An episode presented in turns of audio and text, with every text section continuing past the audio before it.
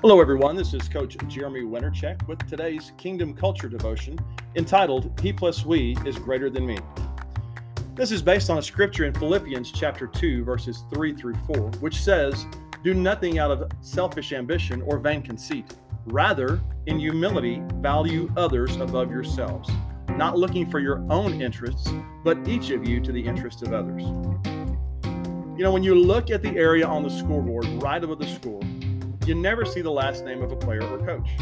However, you do see a reference to the team. It'll say home or visitors or Eagles or Lions, etc. The score has nothing to do with the accomplishments of an individual. Everyone on the team receives the points no matter who scored them or how many times an individual athlete touches the ball.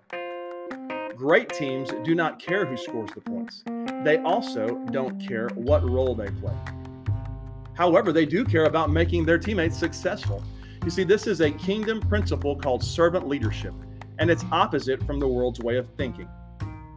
Popular culture tells us to promote ourselves, but kingdom culture tells us to elevate the Lord and those around us. According to God's way of thinking, we win when we serve.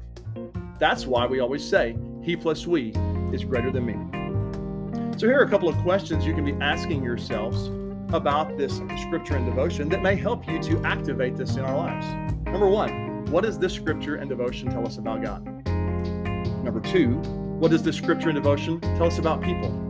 And number three, how can we actively respond to this scripture and devotion as a team? Once again, thank you for joining us for today's Kingdom Culture Devotion. This is Coach Jeremy Wintercheck. Have a great day and God bless.